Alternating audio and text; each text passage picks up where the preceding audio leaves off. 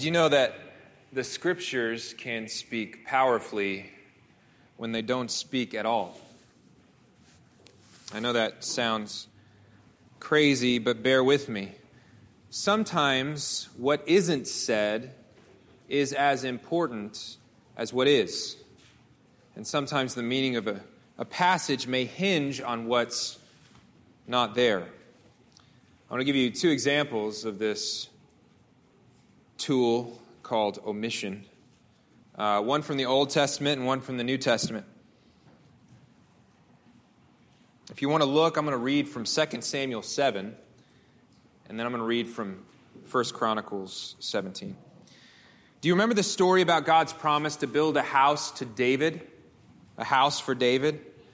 There's a record of that promise in the Samuel story and in the Chronicles story. And they're nearly the same. Nearly. But if you look closely, you'll notice something's missing in the second telling of that story. I'll show you. This is from Samuel, is 2 Samuel 7, verses 12 through 16. This is God speaking directly to Moses. He says, When your days are fulfilled and you lie down with your fathers, I will raise up your offspring after you, who shall come from your body, and I will establish his kingdom. He shall build a house for my name, and I will establish the throne of his kingdom forever. I will be to him a father, and he shall be to me a son. When he commits iniquity, I will discipline him with the rod of men, with the stripes of the Son of Men. But my steadfast love will not depart from him, as I took it from Saul, whom I put away from before you. And your house and your kingdom shall be made sure forever before me. Your throne shall be established forever. Okay, straightforward enough. Now let's look at the same story in the Chronicles narrative. All right, this is 1 Chronicles 17, 11 through 14. 1 Chronicles 17, 11 through 14.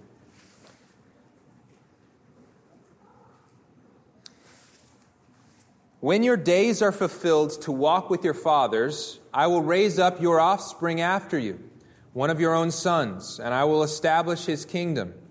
He shall build a house for me, and I will establish his throne forever. I will be to him a father, and he shall be to me a son. I will not take my steadfast love from him as I took it from him who was before you, but I will confirm him in my house and in my kingdom forever, and his throne shall be established forever.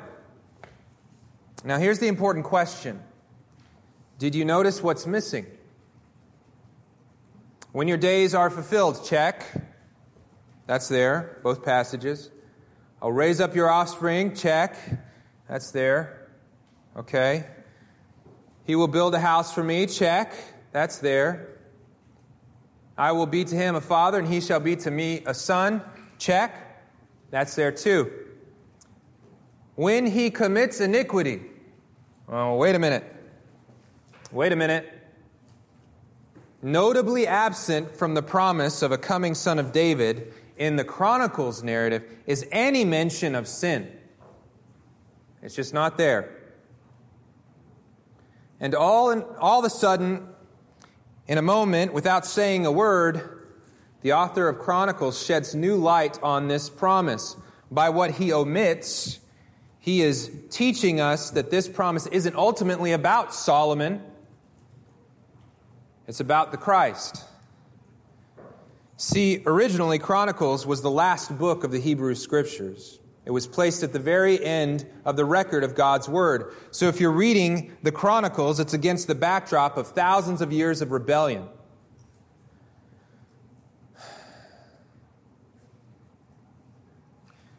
And wrath.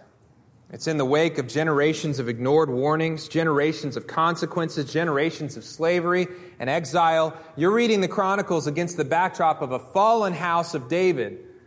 And it wouldn't be crazy to ask big questions about whether God's promise to David was even relevant anymore. And right there, in the retelling of an unshakable promise, a bright, shining beacon of hope breaks through the dark haze of despair. A portrait is painted of a coming son of David who won't go the way of his fathers. A son of David who will redeem his people and restore the fallen house of Israel. He'll do it and his house will reign over the kingdom of God forever. And that was accomplished by silence, by what wasn't said. All right, let me give you one more example, and this one is highly relevant to our passage. Let's take a look at Luke 4, Luke 4, verses 16 through 21. Luke 4, verses 16 through 21.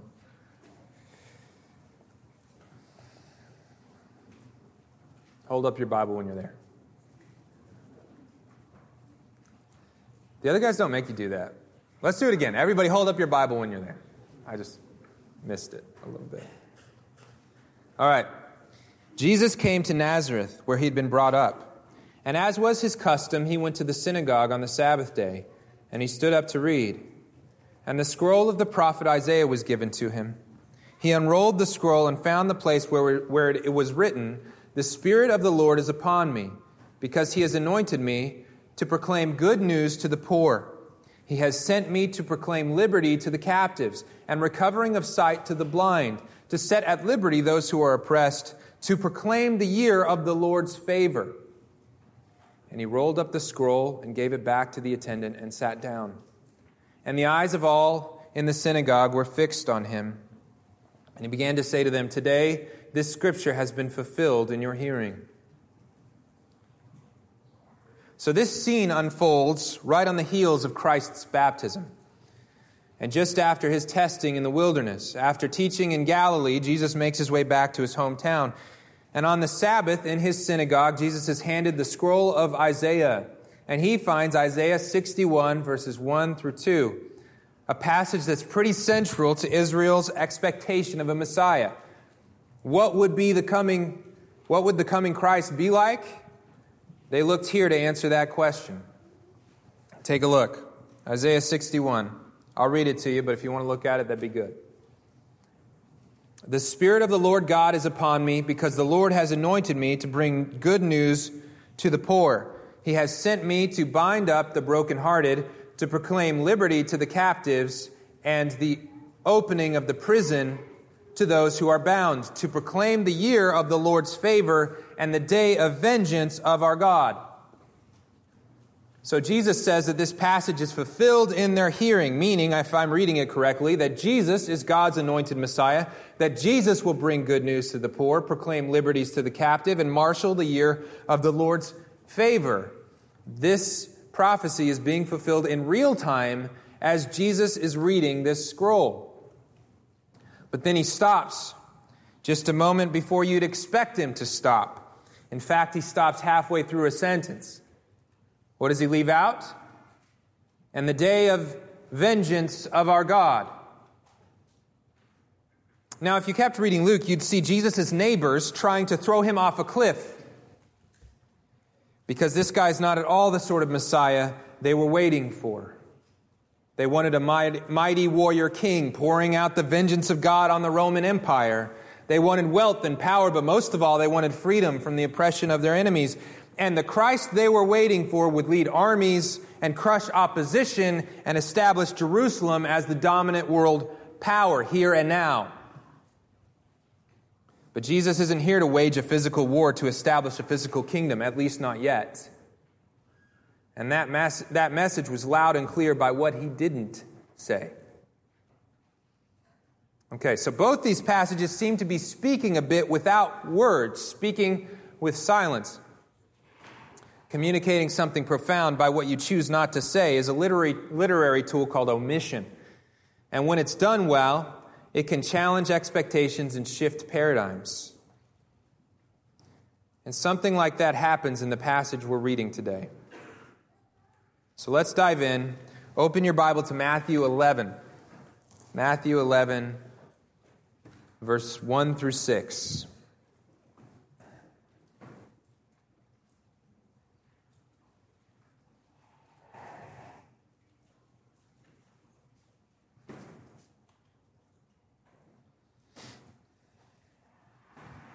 Read with me. When Jesus had finished instructing his twelve disciples, he went on from there to preach in their cities.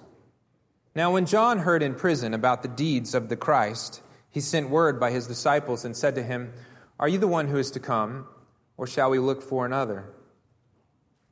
And Jesus answered him, Go and tell John what you hear and see. The blind receive their sight, and the lame walk. Lepers are cleansed, and the deaf hear. And the dead are raised up, and the poor have good news preached to them. And blessed is the one who is not offended by me. So let's begin by exploring the story of John in Matthew's gospel. It's worth noting that John plays an important role in every gospel account. We'll glance at a few of those, perhaps, but you should take each gospel on its own terms. They're, writ- they're written to distinct groups with distinct purposes, and you can really muddy the waters by trying to read this passage through a handful of other passages not in this book. Best to stick with the book you're in and go to the others when strictly necessary. So, what does Matthew have to say about John? John first shows up in Matthew 3. And everything in Matthew 3 is super relevant to this passage, so I'm going to read the whole chapter to you. In those days, John the Baptist came preaching in the wilderness of Judea Repent, for the kingdom of heaven is at hand. For this is he who was spoken of by the prophet Isaiah when he said, The voice of one crying in the wilderness, Prepare the way of the Lord, make his paths straight. Now John wore a garment of camel's hair and leather belt around his waist, and his food was locusts and wild honey. Then Jerusalem and all Judea and all the region about the Jordan were going out to them to him and they were baptized by him in the river Jordan, confessing their sins. But when he saw many of the Pharisees and Sadducees coming to his baptism, he said, You brood of vipers, who warns you to flee from the wrath to come? Bear fruit in keeping with repentance, and do not presume to say to yourselves, We have Abraham as our father. For I tell you, God is able from these stones to raise up children for Abraham. Even now the axe is laid to the root of the tree. Every tree, therefore, that does not bear good fruit is cut down and thrown into the fire. I baptize you with water for repentance, but he who is coming after me is mightier than I, whose sandals I am not worthy to carry. He will baptize with the Holy Spirit and with fire. His winnowing fork is in his hand, and he will clear his threshing floor and gather his wheat into the barn, but the chaff he will burn with unquenchable fire. Then Jesus came from Galilee to the to the Jordan, to John, to be baptized by him. John would have prevented him, saying, I need to be baptized by you, and do you come to me? But Jesus answered him, Let it be so now, for thus it is fitting for us to fulfill all righteousness. Then he consented.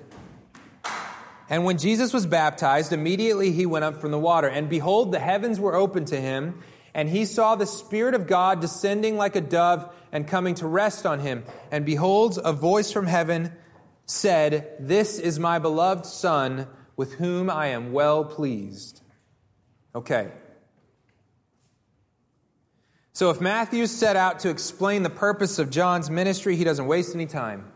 In rapid succession, we're told that one, the preaching of Jesus and the preaching of John are relatively indistinguishable. Here's what I mean. If you take a look just a chapter over at Matthew 4:17, notice that Matthew's summary description of uh, John's teaching and Matthew's summary description of Jesus' teaching are identical. Same words. He says, From that time, Jesus began to preach, saying, Repent, for the kingdom of heaven is at hand. Okay. Not fundamentally a different message. All right, second, John is the forerunner to the Christ prophesied in Isaiah, and Matthew's first priority seems to be highlighting the fulfillment of this prophecy in the ministry of John. Third, John knows that the Christ is coming. Notice his words He who is coming after me is mightier than I, whose sandals I am not worthy to carry. Fourth, John seems to understand the nature of Christ's mission. He says, he will baptize you with the Holy Spirit and with fire. Clearly, there's more to the coming Christ than a political upheaval in his mind. There's more than merely a restored physical kingdom of Israel. Okay, fifth, John knows, and this is important, John knows that Jesus is the Christ. He knows it. When he sees him, he nearly refuses to baptize him. He says to his Lord, No! right? And Jesus doesn't rebuke him. He says, No, this is necessary, right? When he sees him, he nearly refuses to baptism. Seems like a logical conclusion since he's not even worthy to untie his sandals. He knows Jesus is the coming one. And if he didn't know it before, he knew it after the baptism because what happens? The Spirit falls and God's words come out of heaven, right? This is my beloved Son. Now, if you were reading this chapter alone and you never heard anything more about John, would you say that John was on the fence about Jesus? No. Would you think that John was confused even a little about whether Jesus was the coming Christ? No, I don't think so either. I just don't see that in this chapter. In fact, not only here, but in every gospel account, John is the first and perhaps even the most faithful voice to proclaim that Jesus is the Christ until the Spirit falls on Peter in Acts. So, what's happened between chapter 3 and chapter 11? What's happened to shake John's confidence? Prison happened. It's time to read our passage. Read it again. When Jesus had finished instructing his 12 disciples, he went on from there and teach and preach in their cities. When John heard in prison about the deeds of the Christ, he sent word to his disciples and said to him, Are you the one who is to come, or shall we look for another? And Jesus answered him, Go and tell John what you hear and see. The blind receive their sight, the lame walk, the lepers are cleansed, cleansed, the deaf hear, and the dead are raised up, and the poor have good news preached to them, and blessed is the one who's not offended by me. So this story begins with these words now, when John heard in prison, and just to be honest here, I was initially puzzled as to the order of Matthew's account of John. We're given glimpses of his ministry in chapter 3, and then in passing, we're told that he's in prison in chapter 11. And not until chapter 14 are we told why when Matthew gives an account of his death. And as you read this passage in particular, John's imprisonment, mentioned in passing, prompts loads of questions. But I wonder whether those questions are supposed to loom over this passage. I wonder if we're supposed to ask wait, what? John, John is in prison? Why? What happened? The sense of injustice would be there, right? the sense of confusion. You might even wonder whether this was supposed to have happened at all. And those questions would be appropriate, I think, because those were probably the questions that John was asking. If you closed your eyes, you could almost see it unfold. John, bound in chains, visited by his bewildered disciples, and they deliver reports of the works and words of Jesus. This mighty man, could he indeed be the Messiah teacher? Even the demons flee him. He commands the dead to rise. It's rumored that he could feed thousands with a single loaf of bread. I can imagine John hearing these reports and fighting the impression that he'd been forgotten. The captivity of John the forerunner and the mighty works of Jesus the Christ seemed to be mutually exclusive realities, fundamentally at odds with one another. They shouldn't, they shouldn't happen in the same world, right? So John sends a loaded question to his cousin, and perhaps driving this question is fear or doubt or frustration or impatience. We don't really know. But behind the question is certainly a sense of confusion. I don't understand what's happening. Please, Lord, help me understand. Jesus responds by saying and by showing. And what he's saying and showing is clearly an allusion to the prophecies of Isaiah. The blind see, the lame walk, Isaiah 35. The dead rise, Isaiah 26. And finally, the poor have good news preached to them. Now, at that moment, every faithful Israelite who'd spent Sabbath after Sabbath searching the scriptures would recall the promise of Isaiah 61. The rumor, in fact, buzzing around Galilee and Judea was that Jesus himself had claimed that his prophecy was a fulfillment of this very important, very messianic passage. Notice what he doesn't say. The Spirit of the Lord God is upon me because the Lord has anointed me to bring news to the poor, good news to the poor. He has sent me to bind up the brokenhearted, to proclaim liberty to the captives, and the opening of prison to those who are bound. I am the promised Messiah that opens blind eyes. I am the promised Messiah that heals crippled limbs. I am the promised Messiah that cleanses lepers. And I am the promised Messiah that preaches good news to the poor. And at that moment, Jesus might have said, I am the promised Messiah that frees the captive. I am the promised Messiah that opens prison doors. And what a relief that would have been to John. But he doesn't say that. Instead, he says, Blessed is the one who is not offended by me. Now, at this point, there's a lot of discussion among people who study the Bible as to why he said what he said and why he stopped short. Some conclude that John was merely slow to read the evidence, that his initial claims that Jesus was the Christ weren't altogether established in John's heart, and that John was among those whom Jesus would lovingly address you of little faith. Some look forward to Matthew 9 14 and ask John, like his disciples, and asked whether John, like his disciples, was disturbed by the lack of impropriety of the company that John kept. He was surrounded by tax collectors and sinners, and they didn't seem terribly concerned with disciplines like fasting and keeping the Sabbath, disciplines, by the way, which John had passed on to his disciples.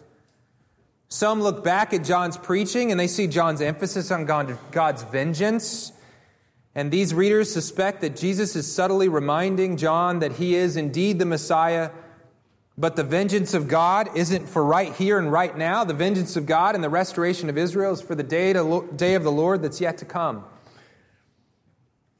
I'm not sure that these answers go far enough.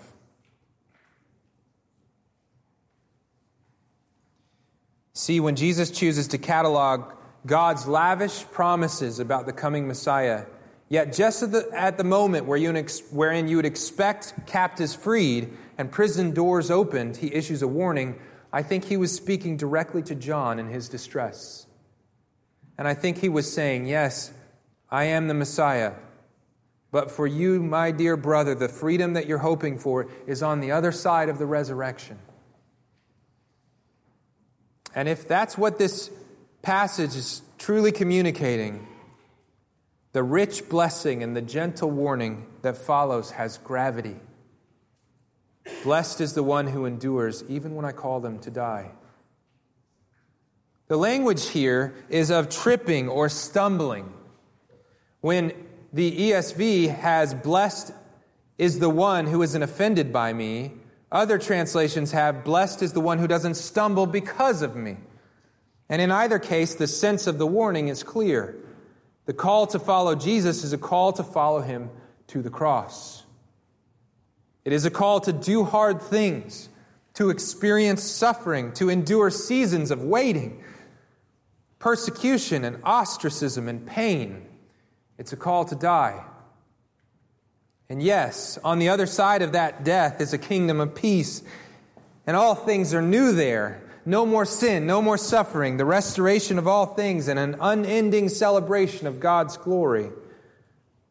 But how easy is it to lose sight of that kingdom that's not yet for the suffering that's right here and right now?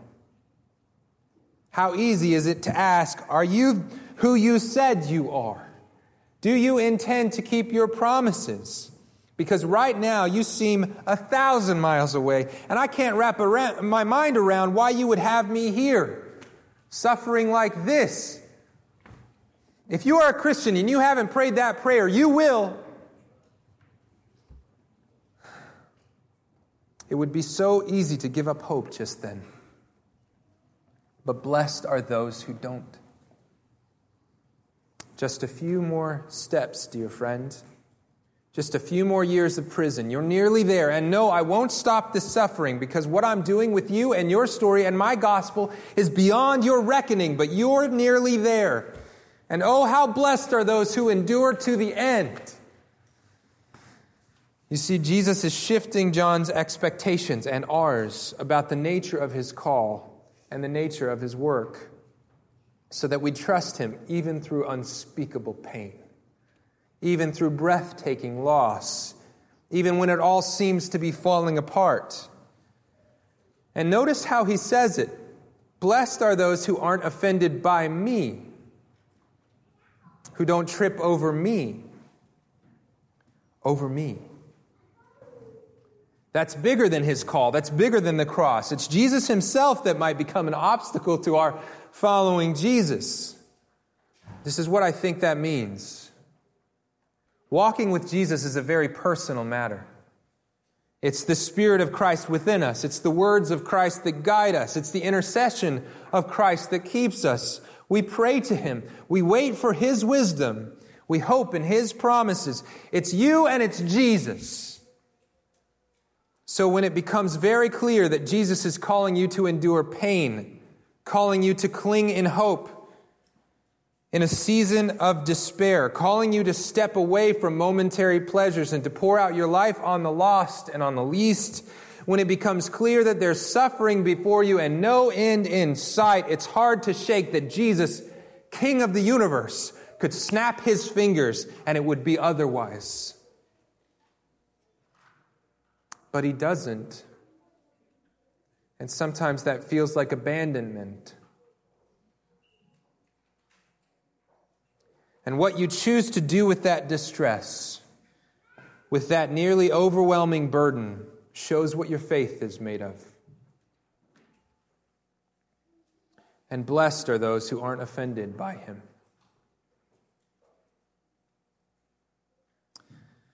So, how does this passage apply to you right now in your life? I can think of two ways, or rather, I can think of two sorts of people. Number one, to those who feel abandoned. Do you feel abandoned by your king?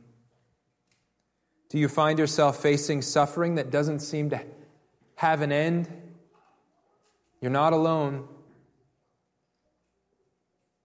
My God, my God, why have you forsaken me? Why are you so far from saving me from the words of my groaning? Oh my God, I cry by day, but you do not answer, and by night, but I find no rest. That's the song that Jesus was singing on the cross. Our King went before us. He felt that sort of isolation. He felt grief and he cried out in pain. What does this passage have to say about that sense of abandonment? Look again at Jesus' words to John. Listen and look, he says. Remember what I've done. Remember, I've opened eyes. I've caused the dead to rise. I've encouraged broken hearts and I've healed broken limbs. The path beyond despair is paved with memories of the work of Jesus. Remember what sort of king he is. You have life because he raised you. You have sight because he opened your eyes. And every season yet, he's kept you. He's been your strength. He's not failed you. I just read to you the first paragraph of Psalm 22. Let me read you the next paragraph. My God, my God, why have you forsaken me? Why are you so far from saving me from the words of my groaning? Oh, my God, I cry by day but you do not answer, and by night, but I find no rest. Yet you are holy, enthroned on the praises of Israel. Listen, in you our fathers trusted. They trusted and you delivered them. To you they cried. When they were in a situation just like mine, to you they cried and they were rescued. In you they trusted and they were not put to shame. How do you fight the conviction that you've been truly forgotten? You remember that this God is not the sort that forgets. He redeems those who trust in him. He delivers those who call to him. They trusted in him, and they were not put to shame. Remember and rehearse. Remember. How many times did the Psalms say, To my soul? I said, To my soul. You find yourself feeling forgotten? You preach to your soul what Christ has already done for you and all those who have preceded you. Recall the works of God. Remember the works of Christ in your life and in the lives of your brothers and sisters. Second, to those who feel offended. Maybe you're in the midst of a season of suffering or seemingly pointless pain and you find yourself frustrated. Is this really who you are? You led me here? Maybe you're fighting disillusionment. Maybe you're questioning whether God is really good, or if He's good, whether He's really powerful, because surely an all good, all powerful God wouldn't let a mess like this unfold. I think this passage teaches you that you've misunderstood, at least a bit, the nature of the work of Jesus, or at least His timing. There are a lot of featherlight presentations of the gospel in our context. There are a lot of pe- pre- I'm sorry, there are a lot of people teaching that Jesus is the key to your best life now. Wealth, health right now. Comfort, peace right now. Maybe you came to Christ under these pretenses. Or maybe over the years you came to expect that following Jesus was a life of relative ease, middle class social engagement, middle class perks. Maybe you thought that faithfulness in the trenches was a thing that happened, but just not here, not in a place like this. And then your life took an unexpected turn, and all your expectations have been disappointed. Christ's message to John meets you precisely where you are. It is no harsh rebuke, it's a gentle reminder spoken in love. Yes, friend, I am the Christ. I am the King. I am in control. But you may not see most of the benefits of the kingdom on this side of the grave. Are you okay with that? Blessed are those who don't stumble over the already not yet kingdom. Yes, we have peace. Yes, we have community. Yes, we're freed from sin. Amen. Jesus has done this. But the life of a Christ follower is a life of war. The life of a Christ follower can often feel isolating. The life of a Christ follower is a life of constant repentance because the kingdom is not yet. Take heart. You've only got the timing wrong. When Christ returns or takes you home, his kingdom is everything you hope it will be and more. The real question is whether you can endure the cross for the joy set before you. In Christ, you can. Amen. Let's pray.